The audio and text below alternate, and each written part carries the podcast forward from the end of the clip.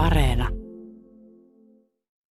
Nyt alkaa ykkösaamu. Tänään puhumme tiedustelutiedon merkityksestä ja paperittomien asemasta Suomessa. Hyvää huomenta.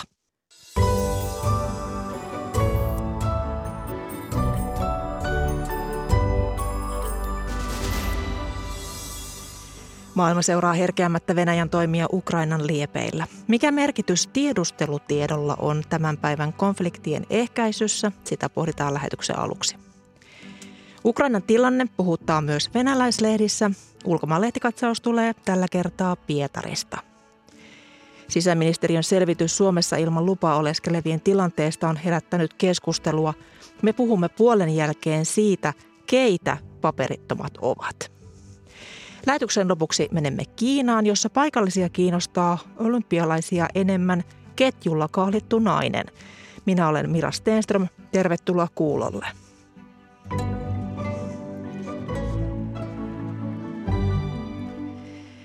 Mutta aluksi Ukrainaan. Tilanne Ukrainan rajalla on kiristynyt päivä päivältä. Ennakoitua keskiviikon hyökkäystä ei tullutkaan, mutta joukkoja Ukrainan rajalta ei ole vähennetty päinvastoin.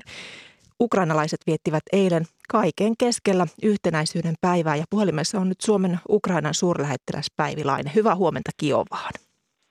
Hyvää huomenta. Miten jännittynyt tilanne siellä pääkaupungissa on tällä hetkellä? No en ehkä käyttäisi sanaa jännittynyt, enemmänkin ehkä odottava ja sitä se oli tietysti varsinkin eilen, kun odotettiin tai mietittiin, että tuleeko se hyökkäys, josta amerikkalaiset ovat kertoneet. No sitä ei tullut, tuli vain kyberhyökkäys ja siitäkin selvittiin. Ukrainalaiset ovat aika sisukasta ja sitkeää kansaa, jotka eivät aivan helposta hätkähdä. Sotahan Venäjän kanssa on kestänyt jo kahdeksan vuotta tuolla idässä. Ukrainalaiset viettivät eilen tosiaan kaiken keskellä yhtenäisyyden päivää, niin minkälainen tunnelma tuon päivän juhlallisuuksissa oli? No ukrainalaiset ovat kyllä erinomaisen hyviä osoittamaan kansallistunnetta ja kun heillä on myös aivan loistava kansallislaulu, niin se luo jo heti semmoista upeaa tunnelmaa ja ihmiset olivat, olivat ehkä voi sanoa iloisiakin, he olivat ylpeitä siitä, kun he kantoivat lippuja ja halusivat osoittaa, kuinka patriottisia he ovat. No, suurlähetystöjä on osittain evakuoitu tällä viikolla, niin mikä Suomen suurlähetystön tilanne on tällä hetkellä Kiovassa?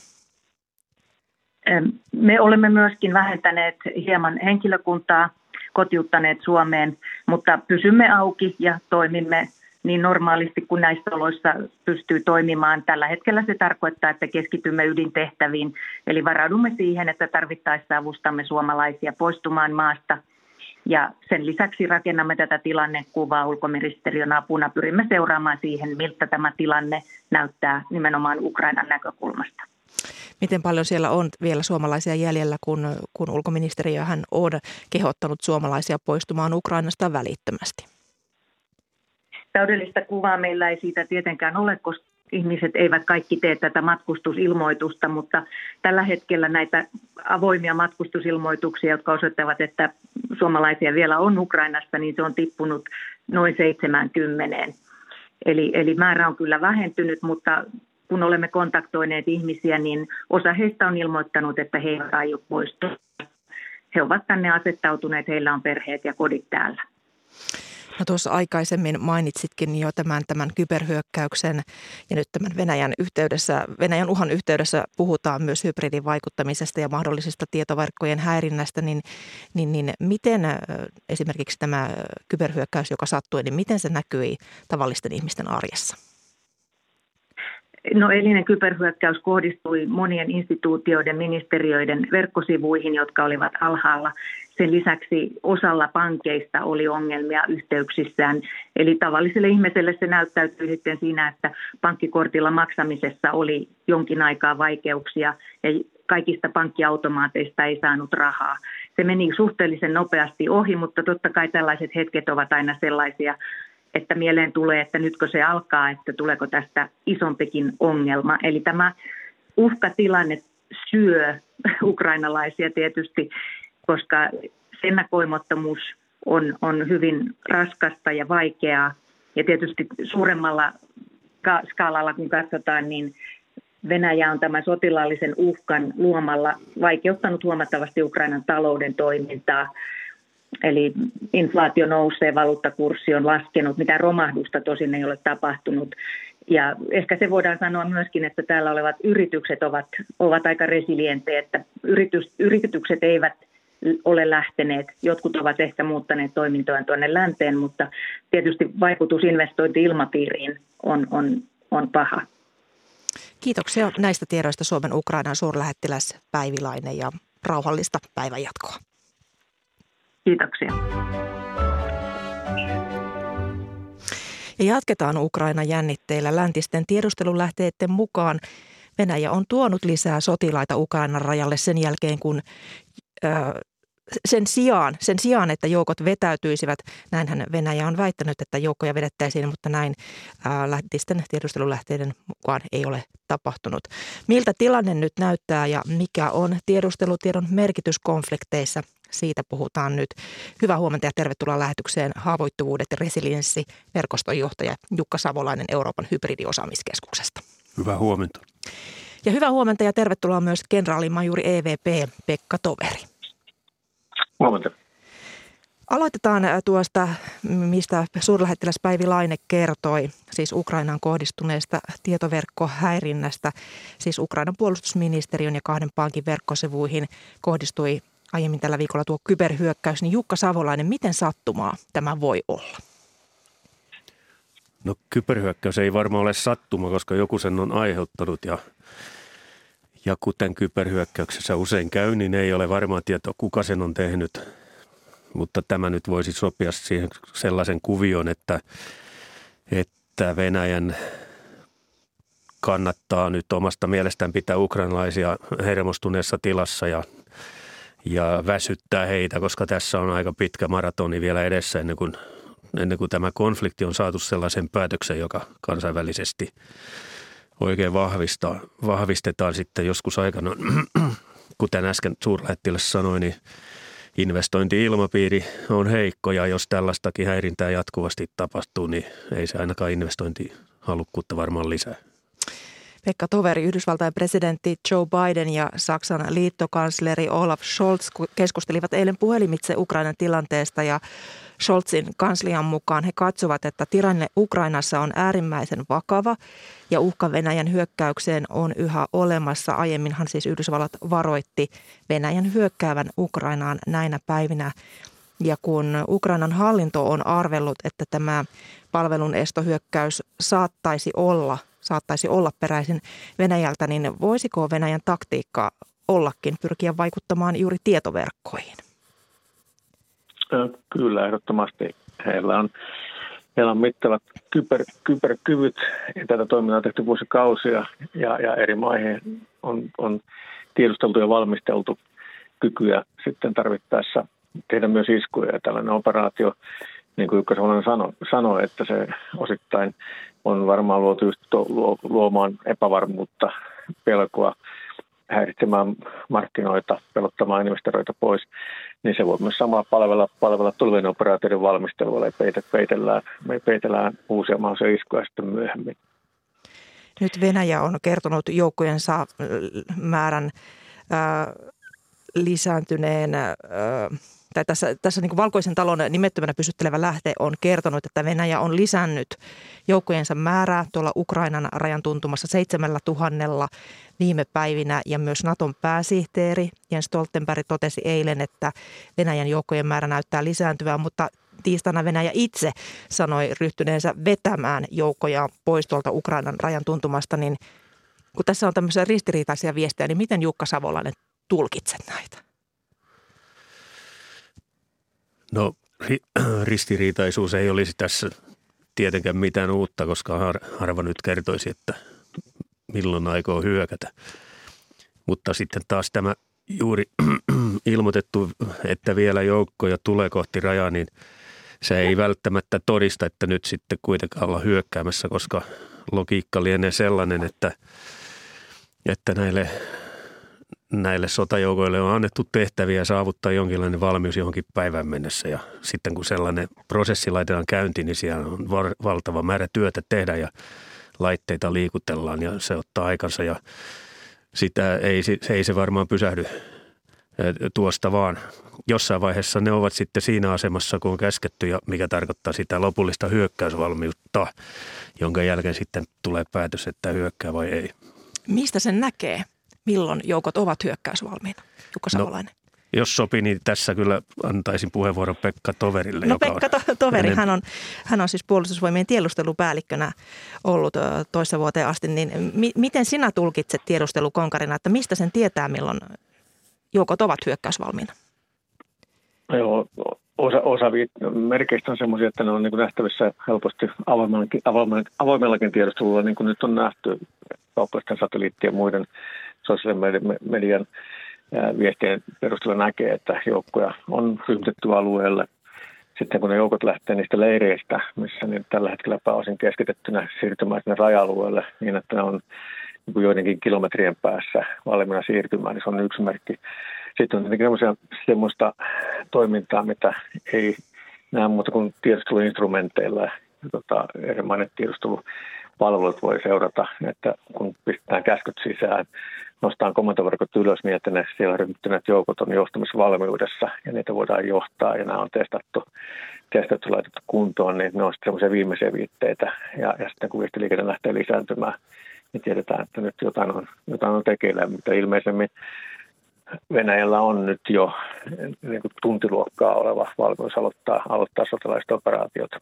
Ja nämähän ei tarvitse, tarvitse alkaa alkaa maavoiman hyökkäyksellä, että kun katsoo sanotaan lähi sotia, mitä on käyty, käyty viimeiset parikymmentä tota, vuodesta 1991 eteenpäin, niin, niin se hyökkäys voi alkaa ilmaiskulla, se voi alkaa, alkaa kaustantaisella tykistöraketin heidän iskuilla, eli, eli ne joukkoja ei tarvitse olla siinä rajan tuntumassa makaamassa, vaan aloitetaan tulisku ja sitten joukot lähtee samalla liikkeelle vähän kauempaakin.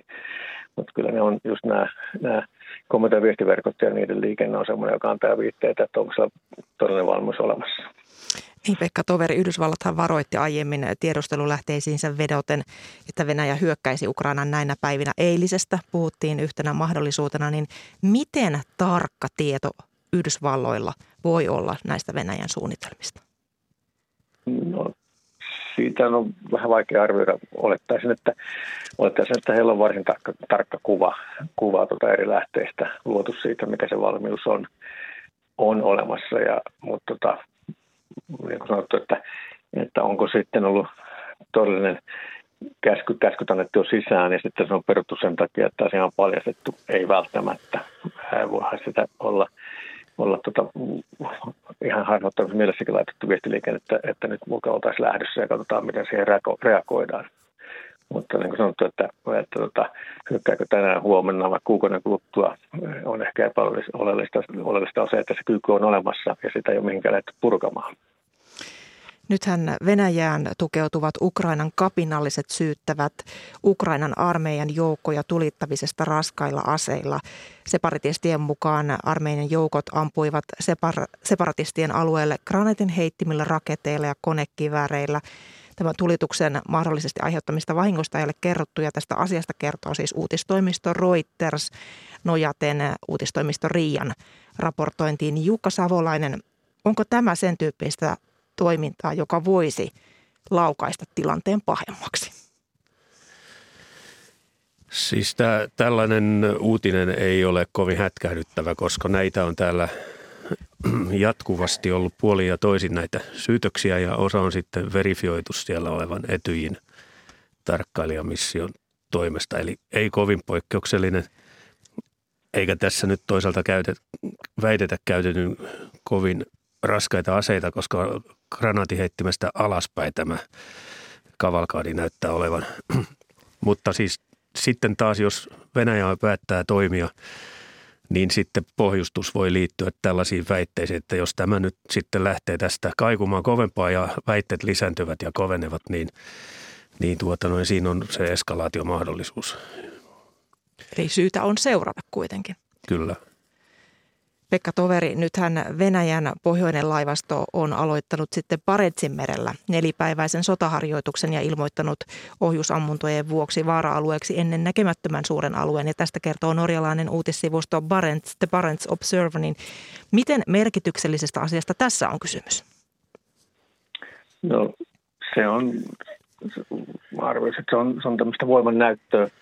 Eli nyt kun Venäjän maavoimista hyvin suuri osa, selkeästi yli puolet operatiivista joukoista on keskitytty sinne Ukrainan, Ukrainan ympäristölle ja kaikki huomioon siellä, niin Venäjä osoittaa, että kyllä heillä silti riittää voimaa ja kykyä operoida muissakin suunnissa ja, ja järjestää siellä pohjoisessa, pohjoisessa isot harjoitukset ja ammutaan pitkän kantamaan asejärjestelmänä ehkä jopa ydin, ydinvallisia ydinohjuksiakin saatetaan testata ja ampua, ampua sama, samassa yhteydessä. Ja sillä niin osoitetaan sitä, että kyllä tällä resursseja vielä on ja voidaan toimia yllättävästi ja uusissa suunnissa. Ja tällä tavalla luodaan sitä epävarmuutta sinne lännen suuntaan Venäjän toimista ja aikeista. Jukka Savolainen. Joo, täydentäisin sikäli, että Venäjä on nyt jo saavuttanut arve, arvelisin yhden tavoitteensa – nyt heitä pelätään. Ja sitten se pelkohan siirtyy alueelta toiselle mukana, kun he alkavat tehdä jotain. Ja heillä on kuitenkin iso paletti, millä he, missä he haluavat näitä järjestelyjä tehdä, että se on koko Euraasian alue. Ja näin ollen se sama pelote, mikä meille on nyt syntynyt Ukrainan alueella, niin se saattaa äkkiä toimia jäämerelläkin. No, miten paljon esimerkiksi nyt tiedustelu palvelut, kuten esimerkiksi vaikka Five Eyes, joka on tällainen tiedusteluoperaatioiden liittouma, niin mi- miten paljon tällä hetkellä se seuraa esimerkiksi Venäjää ja sen toimia? No arvoilujen puolelle menee, koska emme ole siinä, siinä tuota noin mukana. Ehkä hyvä kertoa tämä, siis Five Eyeshan on sellainen sopimusjärjestely, joka lähti jo toisen maailmansodan aikana – Britannian ja Yhdysvaltain yhteistyöstä. Ja nyt siinä on mukana Yhdysvallat, Britannia, Uusi-Seelanti, Australia ja Kanada. Eli nämä englantia puhuvat maat. Heillä on ilmeisesti sen seurauksena globaali tiedusteluverkko, jossa vaihdetaan sitten näitä tietoja intensiivisesti. Ja se on se tiedustelun kansainvälinen sisäpiiri – muille ei kerrota yhtä paljon kuin siellä. Afganistanissa kerran kerrottiin tarina, että jostakin alkoi hirmuinen jytinä vuoristosta ja kukaan muu kuin nämä eivät sitten niin kuin tienneet, että mitä siellä tapahtuu. Eli nyt voidaan sanoa, että aina kun he sanovat, että he tietävät jotain, niin täytyy ottaa huomioon, että saattavat hyvinkin tietää. Eli sisäpiirin asioita, mutta muilleko ei kerrota. Sitten he päättävät, kelle kerrotaan ja mitä mitä kauempana näistä tällaisista ytimistä ollaan, niin sen vähemmän sitten kerrotaan. Eli nyt esimerkiksi NATO-liittolaisille on hieman helpompi kertoa kuin joillekin muille.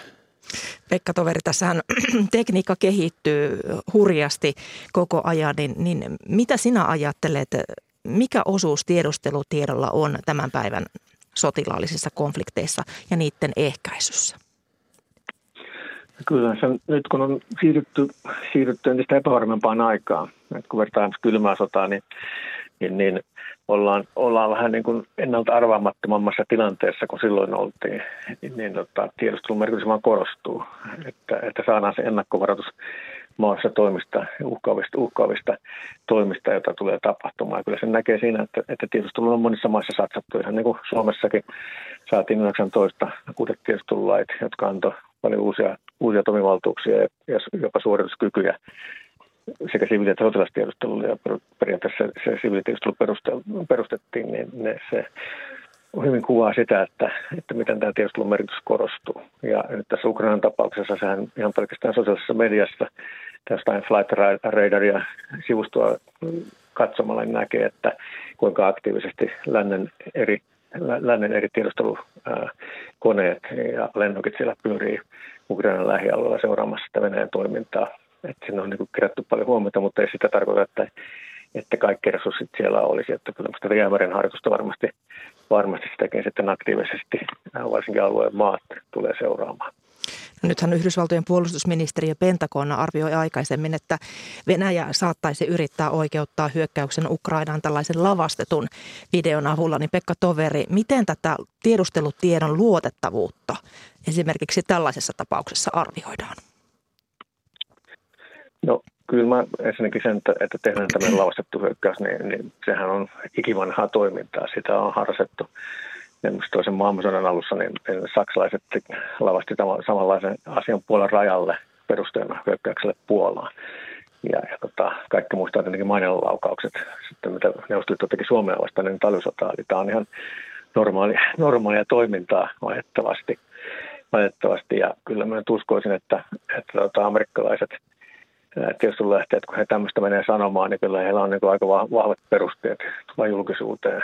Ja, ja se, että, se, että, että tieto on annettu julkisuuteen on poikkeuksellista, koska tässä on just se vaara, mikä nyt on tapahtunut että kun on tullut julkisuuteen, niin Venäjä ei ole tehnyt mitään tämmöisiä toimia, jolloin sitten voidaan kyseenalaistaa, ottaa sormella amerikkalaisia tiedustelulähteitä ja sanoa, että katsokaa ne valehtelevat. Amerikkalaiset on pyrkinyt ennaltaehkäisemään, ennaltaehkäisemään Venäjän aggressiota sillä, että se on paljastanut tätä tiedustelutietoa paljon aktiivisemmin kuin aikaisemmin on tehty. Ja se kyllä luo sitten Venäjälle mahdollisuuden aina sanoa, että no ei, ei tässä ole mitään, mitään oltu tekemässäkään niin tämä informaatiovaikuttaminen, sehän on kuulunut sotaan aina, niin Jukka Savolainen, mikä tässä ajassa on uutta? No u- uutta on, yksi uutuus on se, että ei tällaista tiedustelutiedon nopeaa jakamista ja julkilaittamista ei ole nähty. Ja sitten se toinen uutuus on se, että poliittinen mielipide muokkaantuu nyt länsimaissa ainakin niin tämän jatkuvan. Kansalaiset seuraa mediaa aivan jatkuvasti. Ja se vaikuttaa sitten siihen, mikä on yleinen mielipide ja poliitikot ottavat sen huomioon.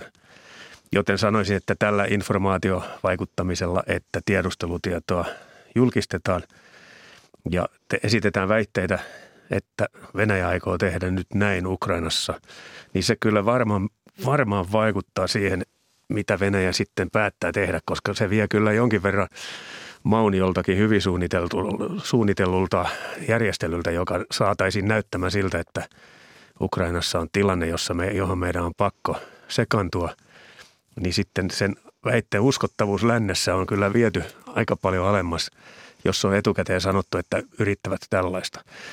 Että sanoisin, että tämä on varmaan uusi kuvio nyt sitten ja tällaisen pelin käyminen. No vielä tähän loppuun Pekka Toveri, kun näitä jännitteitä nyt tietysti ratkotaan eri pöydissä. Naton puolustusministerikokous on käynnissä Brysselissä. Siellä Naton kumppanimaat Suomi ja Ruotsi ovat saaneet kutsun kokoukseen. No sitten EU-maiden johtajat keskustelevat tästä jännittyneestä tilanteesta tänään Brysselissä ja siellä myös pääministeri Sanna Marin mukana.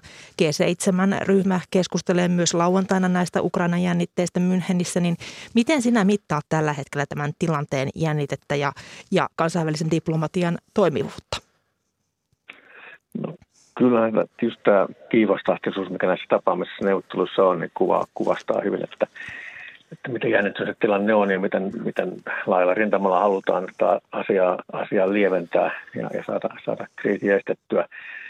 Henkilökohtaisesti mm, olen hyvin skeptinen siitä, että, että Venäjä hyökkäisi, koska koska jopa rajoitettu sotatoimi niin on sille suuri riski, koska se todella sitten yhdistäisi lännen lännen rivit ja, ja sitten tulisi taloudellisia sanktioita ja muita vastaavia, jotka voisivat olla hyvinkin vahingollisia Venäjän taloudelle. Ja se ikään kuin todistaa sen se kaiken, mitä Venäjä on puhunut, niin valheeksi. Ja, ja, ja tota, siitä olisi niin huono, huono jatkaa, niin kyllä se, se hyökkäys, sotilainen hyökkäys, niin taitaa olla ihan viimeisiä, viimeisiä pelikortteja, mikä käytetään sitten, jos mitenkään muuten ei saa sitä haluttua, haluttua poliittista loppuasetelmaa tulosta jota me vaan voidaan arva, arvailla, että mikä se, mihin se Venäjä ihan oikeasti pyrkii ja mihin se on valmis tyytymään.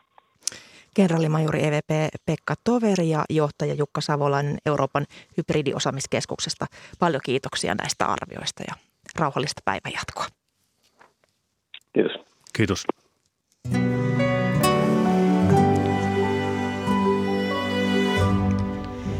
Kello on 8.34 ja Ukraina-aiheen käsittely jatkuu seuraavaksi ulkomaanlehti katsauksessa, jossa kuullaan venäläismedian katsantokantoja näistä Ukrainan jännitteistä. Sisäministeriössä valmistui viime viikolla Suomessa ilman lupaa oleskelevien tilannetta kartoittanut selvitys, joka on herättänyt keskustelua ja me pohdimme hetken kuluttua sitä, että kenestä puhumme, kun puhumme paperittomista. Ja lähetyksen lopuksi asiaa kahden naisesta, joka on herättänyt kiinnostusta Kiinassa. Mutta näitä aiheita ennen mennään ulkomaanlehtikatsaukseen, jossa tutustutaan siihen, miten Venäjän media on kirjoittanut hyökkäysuhkasta Ukrainaan. Lisäksi oppositiojohtaja Aleksei Navalni on jälleen tuomiolla. Lehtiä on lukenut Simo Ortamo Pietarissa. Ukrainassa tilanne rajalla jatkuu kireänä, mutta Venäjän mediassa kiinnitettiin paljon huomiota siihen, että Venäjä ei tosiaan hyökännyt keskiviikkona Ukrainaa, vaikka Yhdysvallat tästä mahdollisuudesta varoitti. Varsinkin Venäjän hallinnon ohjailema media otti tästä kaiken irti. Televisiokanava Rasia yhden nettitekstissä kerrottiin jo otsikossa, että länsimedia odotti hyökkäystä koko tiistain ja keskiviikon välisen yön. Kanavan mukaan yhdysvaltalainen CNN oli lähettänyt ainakin neljä kirjeenvaihtajaa Ukrainaan odottamaan hyökkäystä, jotta se voisi näyttää suorana. Kuvaajat odottivat asemissa tankkeja, joita ei koskaan ilmestynyt. Uutistoimisto Tassin mukaan Venäjän ulkoministeriön tiedottaja Maria Zaharova kutsui länsimedian raporttia Yhdysvaltojen ja Britannian rakentamaksi disinformaatioksi eli suomeksi palturiksi. Hän pilkkasi lännen tiedotusvälineitä toivomalla, että ne kertoisivat hyökkäysten aikataulut myös loppuvuodelle, jotta hän voisi suunnitella lomansa paremmin. Nämä Venäjän hallinnon viestiä välittävät tiedotusvälineet eivät maininneet jutuissaan, että Venäjällä todella on 100-150 000 sotilasta Ukrainan rajoilla hyökkäysasemissa ja tämän ovat todenneet myös riippumattomat tahot eikä vain Yhdysvallat. Mitä tämän viikon käänteistä sitten pitäisi ajatella? Se riippuu täysin siltä, keneltä kysyy. Kremlin vaikutuspiirissä olevan iltapäivälehti Maskovski Kamsomoletsin toimittaja Mihail Rostovki löytää Putinin toiminnasta punaisen langan. Hänen mukaansa toimintatapa muistuttaa kylmän sodan ajan mielipuoliteoriaa eli Madman Theoria. Teorian mukaan valtionjohtajan kannattaa käyttäytyä arvaamattomasti ja ulkopuolisen silmin jopa hullulla tavalla, koska näin saa kiristettyä myönnytyksiä vastustajalta. Rostovskin mukaan Putin on jo nyt saanut lännen tulemaan neuvottelupöytään ja myöskin estänyt sen, että Ukraina yrittäisi ottaa Venäjän ylläpitämät kapinallisalueet haltuunsa asevoimin. Tosin Rostovski ei kerro mitään todisteita siitä, että Ukrainalla todella olisi mitään tällaisia aikeita. Rastovski arvioi Putinin esiintyvän mielipuolena myös jatkossa, koska siitä on hyötyä Venäjän ulkopolitiikassa. En tiedä, onko se huono vai hyvä asia, mutta näin se on, pohtii toimittaja Rastovski juttunsa lopussa. Kaikki eivät ole yhtä vaikuttuneita Kremlin johtajan taidoista. Hallintoon kriittisesti suhtautuvan Novaya Gazeta-lehden Julia Latinina sanoo, että Venäjä joutui Yhdysvaltain jallittamaksi. Hänen mukaansa iso hyökkäys ei olisi ollut Kremlin tyylistä. Nykyhallinto on erikoistunut pieniin hybridisotiin, joissa voi kehua voitoilla ja pimittää tappiot. Latinina epäilee, että Yhdysvallat olisi itse uskonut, että Venäjä oli todella aikeissa hyökätä keskiviikkona. Mutta näin se pakotti Venäjän paljastamaan korttinsa ja näyttämään, ettei hyökkäysuhka ollut todellinen alun alkaenkaan. Yhdysvallat on alkanut pelata Kremliä vastaan sen omilla säännöillä ja täytyy sanoa, että se pelaa loistavasti, latinina sanoo. Arvostetun tutkimuslaitos Carnegiein Moskovan keskuksen asiantuntija Alexander Bauman kirjoittaa laitoksensa sivuilla, että sotilaallisen voiman käyttö on yhä mahdollista. Putin on antanut ymmärtää, että kaikki keinot ovat käytettävissä, jos hän ei saa tahtoaan läpi diplomatian keinoin. Hallinnon jyrkimmät haukat eivät ole huolissaan lännen pakotteista, koska he haluavat muutenkin katkaista välit länteen ja edistää Venäjän omavaraisuutta, Bauman kirjoittaa. Samaan aikaan kuin maailman huomio oli sodan uhkassa, oppositiojohtaja Aleksei Navalni oli tiistaina jälleen oikeuden edessä. Riippumaton Medusa-uutissivusto, joka on julistettu ulkomaiseksi agentiksi, raportoi oikeudenkäynnistä vankilasta, jossa Navalni suorittaa kahden ja puolen vuoden vankeusrangaistustaan. Medusan mukaan oikeudenkäynnissä oli erikoisia piirteitä. Navalnin juristeilta kiellettiin tietokoneiden ja nauhurien käyttö, toimittajat seurasivat tilaisuutta televisiolähetyksen kautta ja on ylipäätään täysin poikkeuksellista, että oikeus on saapunut vankileidelle epäilyn luo eikä päinvastoin. Nyt Navalnia uhkaa 15 vuoden vankeusrangaistus lahjoitusrahojen kavalluksesta ja oikeuden halventamisesta. Navalni itse pitää syytteitä perättöminä ja jopa huvittavina – hän sanoi olevansa Venäjän ainoa poliitikko, jonka menot ovat nyt julkisesti tiedossa, kun syyttäjä luetteli hänen arkisia kauppalaskujaan, taksikuittejaan ja kuntosalilaskuja todisteina kavalluksesta. Hän sanoo myös, ettei hän pelkää tuomiota, vaan sitä, että venäläiset joutuvat elämään koko elämänsä köyhyydessä ja nöyryytettynä nykyisen rosvokoplan hallitessa. Navalnin oikeudenkäynti jatkuu jälleen ensi maanantaina. Simo Ortamo, Pietari.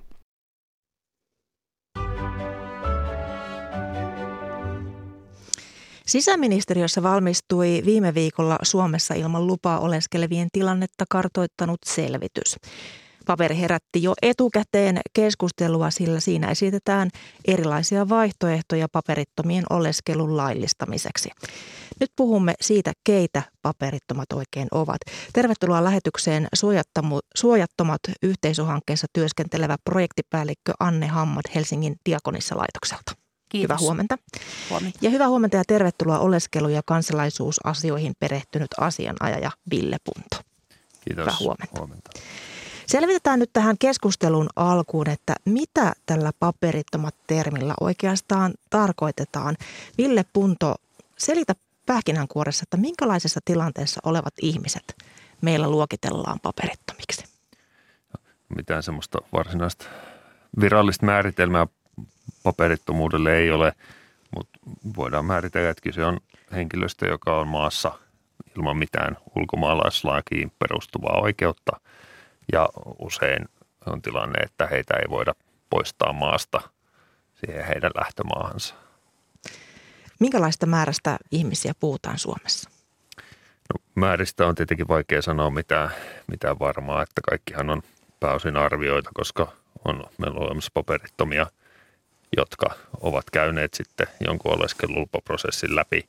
Ja sitten on tietysti myös näitä, jotka eivät ole koskaan mitään oleskelulupaa hakeneet, eli eivät sillä tavalla ole viranomaisten tiedossa, että he Suomessa oleskelevat määristä en itse asiassa osaa sanoa, en muista mikä, mikä se määrä oli, mitä, mitä siinä sisäministeriön selvityksessä on mainittu, mutta et varmaan jotain niitä luokkia. Puhutaan käsittääkseni tuhansista kuitenkin. Anne, Anne, sinä, Anne Hammat, sinä työskentelet Helsingin Diakonissa laitoksen tämmöisessä suojattomat yhteisöhankkeessa, joka auttaa paperittomia käytännön asioissa. Niin mikä käsitys sinulla siitä on, että, että paljonko paperittomia on Suomessa ylipäätänsä, jos, jos tässä on epäselvyyttä, että kuinka paljon tarkalleen ottaen? Kuten Ville viittasi, niin, niin heidän määristään on vaikea tehdä tarkkaa eksanttia tilastoa. Puhutaan liikkuvuudesta ja, ja niistä määritelmistä, millä johonkin tilastoon voi, voi niin kuin kerätä ylipäätänsä tietoa. Sisäministeriön selvityksessä puhutaan noin kolmesta tuhannesta henkilöstä ja eri mittarilla toki saadaan näitä muutamia tuhansia selvitykseen meillä vuodesta 2018 alkaen nyt vuoden loppuun, viime, viime vuoden loppuun on tavattu reilut 2000 henkilöä. Ja se täällä nimenomaan täällä pääkaupunkiseudulla. Kyllä, tai toisaalta meihin otetaan hyvin valtakunnallisesti yhteyttä, eli näissä luvuissa on myöskin yhteyden, yhteydenotot muualta Suomesta. No miten sinä näet, Anne Hammart, tämän, tämän ilman oleskelulupaa olevien kirjon Suomessa? Minkälainen, minkälaisia ihmisiä paperittomat ovat?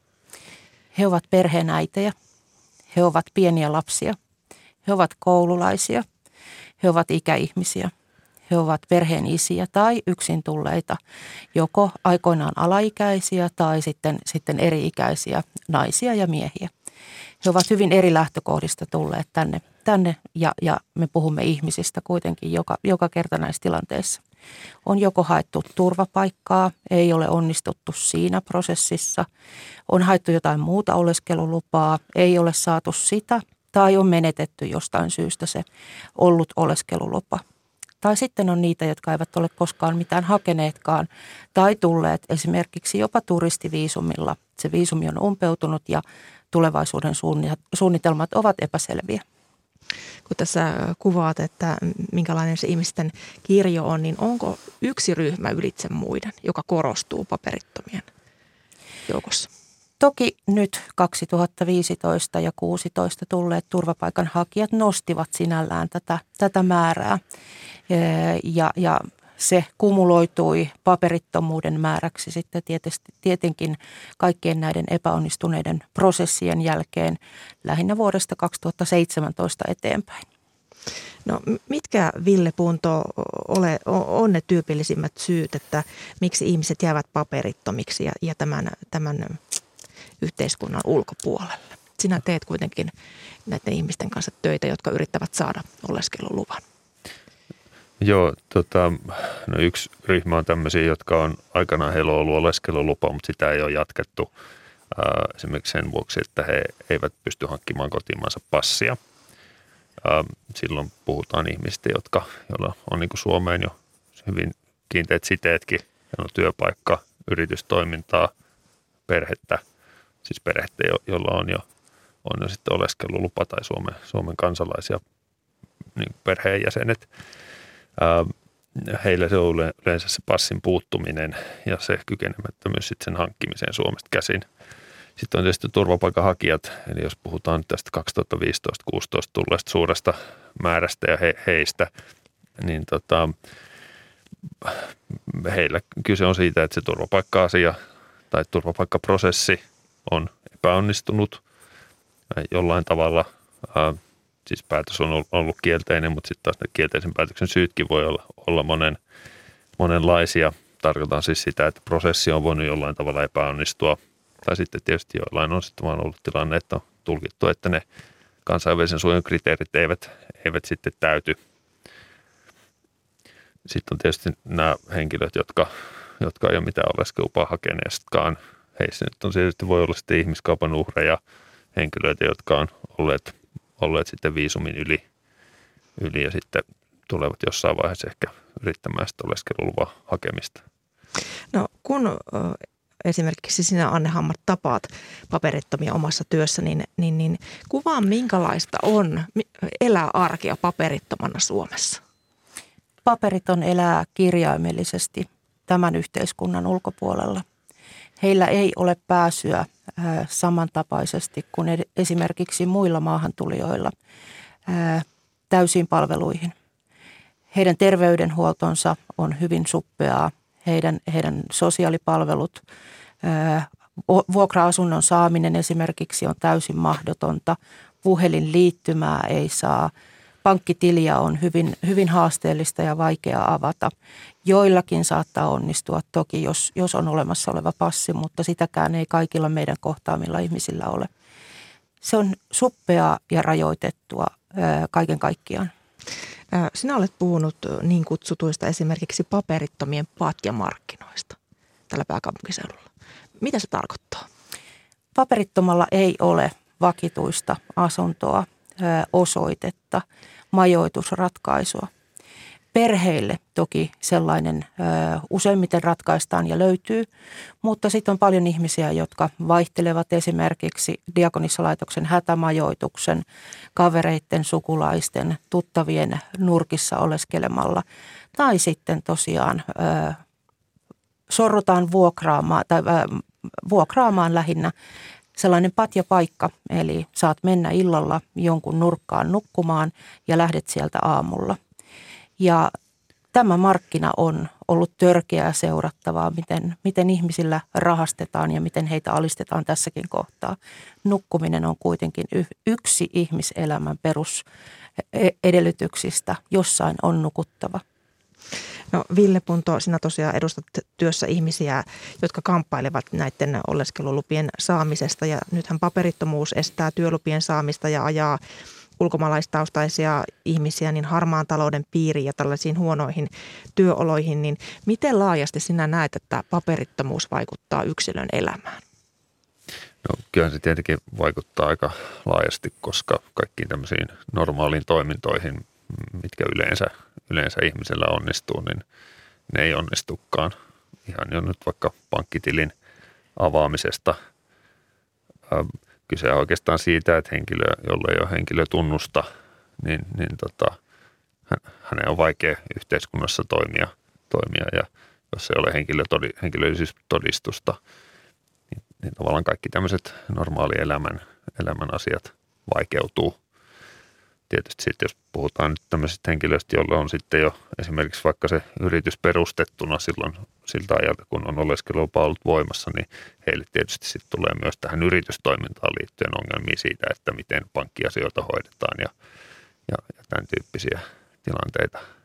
Miten pankkiasioita hoidetaan, jos, jos sinulla ei ole oleskelulupaa? No käytännössä siis paperitonhan ei pysty pankkitiliä avaamaan, eli, eli, eli silloin jos se pankkitili on ollut olemassa silloin, kun on ollut oleskelulupa, niin, niin semmoinen henkilö tietenkin voi pankkitiliensä käyttää niin kauan, kunnes sitten ehkä tulee pankilta kysely sitten oleskeluluvan tilanteesta. Mutta tietenkin pankkitiliä hän ei saa avatuksi, jos ei ole, jos ei ole tota oleskelulupaa. tilapäisesti tietysti esimerkiksi turvapaikanhakijat saattavat saada pankkitili avattua, jos heillä on passi ja he osoittavat tarpeen sille, että heillä on, on niin kuin tarve pankkitilille. Esimerkiksi, jos ovat, ovat tota, työpaikan saaneet.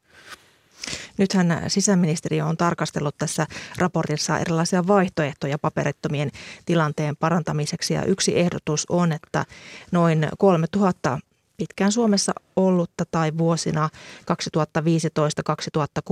2015-2016 maahan saapuneen paperittoman oleskeluun, niin laillistettaisiin kertaluontoisella erillisratkaisulla, niin minkälaisia vaikutuksia tällä olisi? Mitä Ville ajattelet, Ville Punta? No se tietysti ratkaisisi aika monen ihmisen elämäntilanteen. He pystyisivät elämään normaalisti, he voisivat mennä töihin. No he voisivat alkaa elämään normaalia elämää. Tässä tietysti yksi semmoinen keskeinen seikka, mikä siellä ratkeisi, ratkeisi se, että meillä ei olisi maassa henkilöitä, joilla ei ole tämmöistä niin kuin oleskelulupastatusta. Eli se olisi niin kuin yhteiskunnan etu siinä mielessä, että, että henkilöt, että se ihmisten määrä, jotka ovat jotenkin rekisteröitymättöminä täällä, vähenisi kun tarkastelet tätä ilmiötä niin kuin asianajajan näkökulmasta, niin millä tavalla sinusta tätä suomalaista ylipäätään oleskelulupaprosessia tulisi kehittää? No siinä ei oikeastaan, no tietysti lainsäädäntöä voi tehdä kaikenlaisia muutoksia, mutta, mutta tässä olemassa olevassa tilanteessakin niin ei laki vaadi sitä, että me syntyy, syntyy paperittomuutta. Etenkin nyt puhun näistä, jotka ovat joskus oleskeluluvalla asuneet ja, ja sitten sen menettäneet heissä on usein aika paljon näitä niin sanottuja vanhoja B-lupalaisia, jotka ovat saaneet oleskeluluvan, tilapäisen luvan maasta poistamisen estymisen vuoksi aikanaan ja lain muutoksen jälkeen he ovat sitten joutuneet hankalaan tilanteeseen. Jos me mietitään sitten sitä, että miten nämä turvapaikkaprosessin jälkeen paperittomiksi jääneet, niin miten he, heidän tilannetta voisi lainsäädännöllä kehittää, niin no oikeastaan no yksi asia on nyt puuttua niihin tietynlaisiin juurisuihin, jotka liittyvät siihen turvapaikkaprosessiin, koska siinä siis useat näistä tai ainakin osa paperittomuudesta selittyy sillä, että turvapaikkaprosessissa on mennyt pieleen joku asia. Toinen tapa tietenkin ihan nykylainsäädännönkin puitteissa on sitten soveltaa näitä lupaperusteita, jotka on olemassa jo niin kuin hieman laajemmin, eli esimerkiksi tämmöinen yksilöllisen inhimillisen syyn perusteella myönnettävä luvan edellytykset voitaisiin niin kuin laajentaa sitä, koska se on käytännössä tulkinnalla viety, viety niin tiukaksi kuin se nykyään on.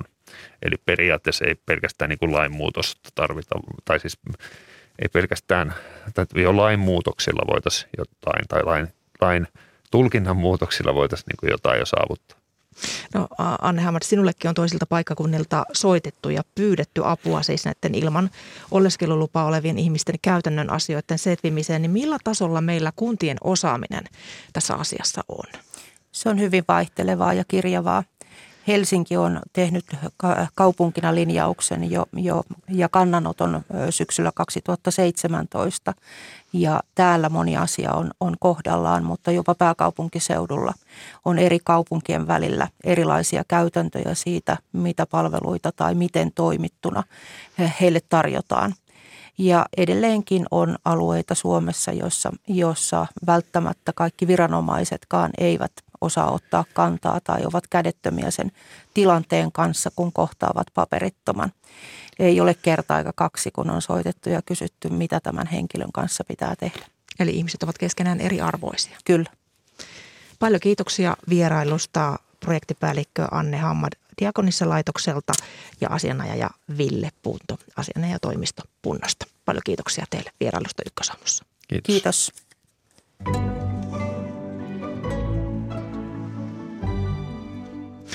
Maailma seuraa olympialaisia, mutta Kiinassa ihmisoikeushuolet eivät puhuta suurta yleisöä. Tällä hetkellä suurin puheenaihe on nimittäin aivan muu. Kirjeenvaihtajamme Kirsi Krauli, hyvää huomenta. Hyvää huomenta. Kiinassa kuohuttaa tällä hetkellä kettingillä kahlittu nainen. Mistä oikein on kysymys? No kysymys on todella hurjasta tapauksesta, joka on saanut kiinalaiset aivan tyrmistymään. Kyseessä on ihmiskauppa, naisten myyminen vaimoiksi, äärimmäinen köyhyys, perheväkivalta, naisten oikeudet, monet asiat kohtaavat tässä. Kyse on kettingeillä kahlitusta naisesta, joka löytyi maaseudulta itäisessä Jiangsun provinssissa. Tammikuun lopussa juuri ennen olympialaisia Kiinan TikTokkiin eli Doujiniin ilmestyi video, jossa, jossa näkyi keski-ikäinen nainen. Hän oli kettingillä tosiaan kahlehdittu kaulastaan seinään. Hän värjötteli pienessä likaisessa ulkovajassa kylmässä ilmassa ja kävi ilmi, että hän on synnyttänyt kahdeksan lasta miehelleen yhden lapsen politiikan vuosien Kiinassa. Ja tämä henkilö, joka oli kuvannut hänet, hän oli vaan jotenkin päätynyt siihen paikkaan ja näki tämän naisen, otti videota ja laittoi sen nettiin ja siitä on noussut kohu, joka ei ole ottanut laskeakseen. Niin, miten tapausta on Kiinassa kommentoitu?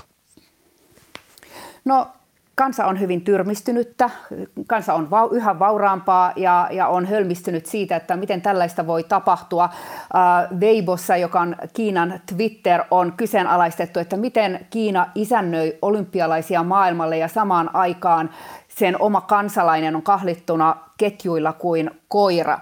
Mutta valtion media ei ole kirjoittanut tästä oikein paljon mitään, mutta tosiaan esimerkiksi somessa puhutaan, niin kuin, puhuttaa nimenomaan tämä kysymys ihmiskaupasta ja lapsiavioliitoista. Tätä postia, näitä posteja on katsottu jo miljardeja kertoja, vaikka viranomaiset yrittävät sensuroida sen. Niin miksi on epäilyä siitä, että nainen olisi ihmiskaupan uhri? No siksi, että, että ei ole saatu tietoa siitä, että kuka tämä nainen oikeastaan on. Ja Kiinassahan on ollut ihmiskauppaa pitkän ajan ja Kiinassa on nimenomaan ongelmana ollut se, että yhden lapsen politiikan vuosina väestö tavallaan vääristyi niin, että miehiä on paljon enemmän kuin naisia. Ja on ollut tavallista, on, on, on, käy, on te, ihmiskauppa on toiminut niin, että naisia on myyty näihin syrjäisiin pieniin kyliin. Ja nyt on herännyt epäilykset, että tämä nainen olisi juuri yksi tällaisista tapauksista, jossa nainen on myyty ehkä jopa alaikäisenä avioliittoon syrjäseudulle ja, ja häntä on sitten käytetty hyväkseen. No kohu on tosiaan noussut, niin kuin sanoit, niin miten viranomaiset ovat suhtautuneet asiaan? No, viranomaiset ovat mahdollisuuksiensa mukaan pyrkineet sensuroimaan, mutta tämä on ollut niin suuri kohu, että, että he eivät pysty sensuroimaan sitä, että se koko ajan palautuu uudestaan sinne verkkoon. Äh, sitten Pekingin ja Tsinghua yliopistot, jotka on hyvin arvostettuja, niiden äh, entiset opiskelijat, alumnit ovat tehneet julkilausuman, jossa he vaativat, että hallitus selvittää paikallisviranomaisten toimet, että miten tämä on ollut mahdollista, mutta tämäkin on sensuroitu. Sitten kaksi nuorta nuorta naista, jotka yrittivät mennä tähän kylään, jossa tämä oli tapahtunut. Heidät on pidätetty ja ulkopuolisten on vaikea päästä sinne alueelle. Mutta kyllä viranomaiset ovat nyt tehneet jotain, eli tämä mies on pidätetty ja vaikka ensin viranomaiset kiistivät, että tässä olisi kyse ihmiskaupasta, niin kaksi ihmistä on nyt pidätetty myös epäiltynä ihmiskaupasta ja tämä nainen on viety sairaalaan. Kirjeenvaihtajamme Kirsi Crowley Kiitoksia paljon näistä tiedoista. Kiitoksia. Ykkösaamun lähetys kääntyy loppua kohti ja kerrotaan tässä vaiheessa, että kanssani tätä lähetystä ovat tehneet Veera Sinervo ja Katariina Lahtonen. Tuottajana on ollut Hanna Juuti ja äänitarkkailun on hoitanut Pasi Ilkka. Kuuluttaja Juha Salomaa, hyvää huomenta. Hyvää huomenta. Mitä ohjelmia vinkkaat tältä päivältä kuunneltavaksi? No kymmeneltä Virtasen taloushistoria. Saako tehdä Mira pikakysymyksen. No kysy. Onko sinun mielestä tietokonepelit sivistystä vai turmiota ja ajanhaaskausta? Ää, en itse pelaa tietokonepelejä, mutta kyllä ne varmaan sivistystä on ja sellaisia kehittäviä. Ja olen no huomannut, niin. että nuorilla ainakin ne luovat tällaisia siltoja maasta mm. toiseen. No tästä aiheesta siis Virtasen taloushistoriassa joko tunnin päästä kymmeneltä.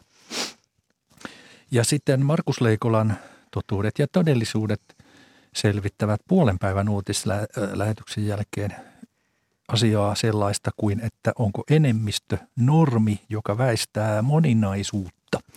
tässä vähän mietittävää. Ja Muistojen Boulevardilla tehdään ainakin yksi kuumatka ihan kohta. Ihanaa, pääsee, pääsee avaruutta kohti. Kiitos Juha Salomaa näistä. Ja ykkösaamu päättyy vähitellen tuossa hetken kuluttua vuorossa aikamerkki ja uutiset. Minä olen Mira Stenström ja toivotan sinulle oikein mukavaa torstai jatkoa.